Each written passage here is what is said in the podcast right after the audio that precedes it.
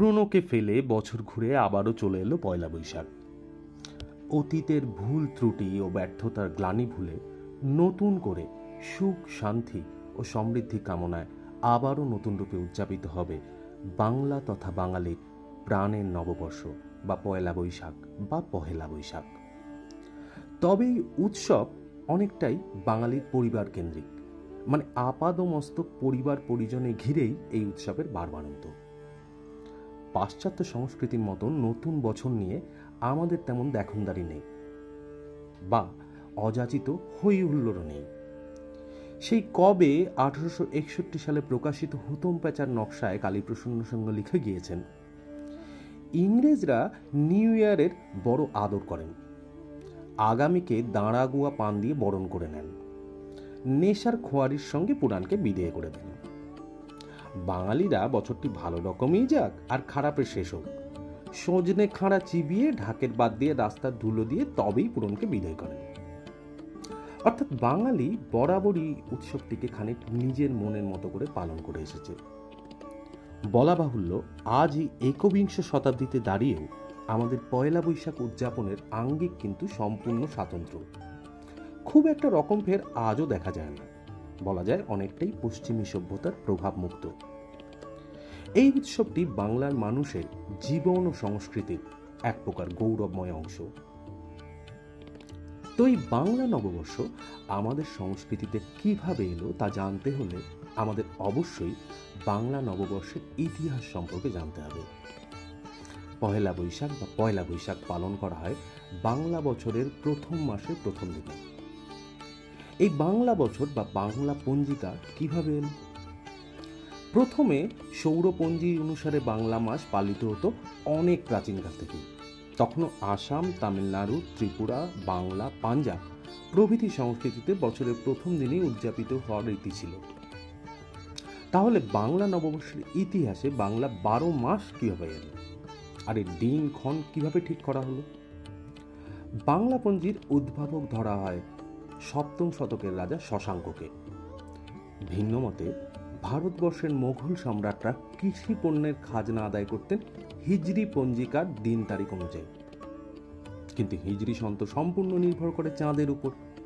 ফলে খাজনা আদায় করা নিয়ে প্রচুর বিপত্তি ও সমস্যা শুরু হতে শুরু করল। তাই সম্রাট আকবর আদেশ দিলেন তৎকালীন বাংলার বিখ্যাত জ্যোতির্বিজ্ঞানী ও চিন্তাবিদ ফতেহুল্লাহ সিরাজি ওনাকে।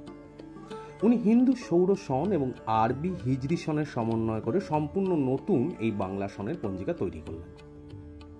পনেরোশো চুরাশি খ্রিস্টাব্দের দশই মার্চ, মতান্তরে এগারোই মার্চ থেকেই নতুন প্রবর্তিত সন গণনা শুরু হয়।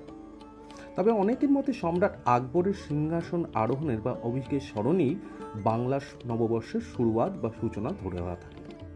অর্থাৎ পাঁচই নভেম্বর পনেরোশো ছাপ্পান্ন ইংরেজি সন থেকেই।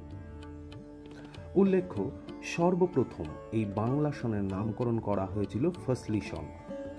পরে কালের পরিবর্তনের সঙ্গে সঙ্গেই ফসলি সনই বঙ্গাব্দ বা বাংলা সন হিসেবে পরিচিতি পেতে শুরু করে। প্রথমে আকবরের পঞ্জিকার নাম ছিল তারিখে ইলাহি। আর এই পঞ্জিকায় মাসগুলো আরবাদিন, কারদিন, বিশুয়া, তীর এমন নামে ছিল। তবে ঠিক কখন যে এই নাম পরিবর্তন হয়ে বৈশাখ জ্যৈষ্ঠ, আষাঢ় শ্রাবণ হলো তা নিশ্চিত করে কিন্তু কেউ বলতে পারে না। ধারণা করা হয় যে বাংলা বারো মাসের নামকরণ করা হয়েছে বিভিন্ন নক্ষত্র থেকে। যেমন বিশাখা নক্ষত্র থেকে বৈশাখ জাইস্থা নক্ষত্র থেকে জ্যৈষ্ঠ, ষাট থেকে আষাঢ়, শ্রাবণী থেকে শ্রাবণ। এমন করে বিভিন্ন নক্ষত্রের নামে বাংলার বারো মাসের নামকরণ করা হয়ে তখন চৈত্র মাসের শেষের দিকের মধ্যে খাজনা বা শুল্ক দিতে হতো কৃষকদের। তাই তখন থেকেই সম্রাট আকবর কৃষকদের জন্য মিষ্টি ও সাংস্কৃতিক অনুষ্ঠানের আয়োজন করতেন। ধরা হয় হালকাতার প্রচলনও সম্রাট আকবরের সময় থেকেই ব্যবসায়ীরা করে থাকেন। আজ এত বছর পরে এই প্রথাটি কিন্তু অনেকাংশেই প্রচলিত রয়েছে। বিশেষ করে গ্রামের দোকানদাররা আজও ক্রেতাদের পয়লা বৈশাখ উদযাপনের দিন মিষ্টি দিয়ে আপ্যায়ন করেন।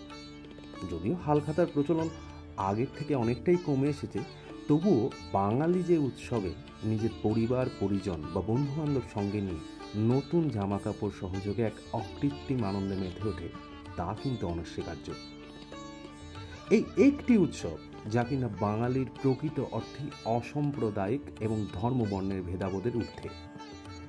এপার বাংলা এবং বাংলাদেশ স্থান কাল পাত্র ভেদে উৎসব উদযাপনের রীতি কিন্তু খুব একটা ভেদাভেদ দেখা যায় না। সর্বশেষে কবিগুরুকে উদ্ধৃত করে বলা যায়, এসো হে বৈশাখ, এসো এসো, তাপস নিঃশ্বাস বায়ে মুমুসুরে দাউড়ায় বৎসরের আবর্জনা দূর হয়ে যাক। যাক পুরাতন স্মৃতি, যাক ভুলে যাওয়া গীতি অশ্রু বাষ্প সুদূরে মিলাক, মুছে যাক গ্লানি, ঘুচে যাক জরা, অগ্নি স্নানে সূচি হোক ধরা। রসের আবেশ রাশি শুষ্ক করি দাও আসি। আনো আনো আনো তব প্রলয়ের শাখা। মায়ার কুচ্ছটি জালে যাক, দূরে যাক।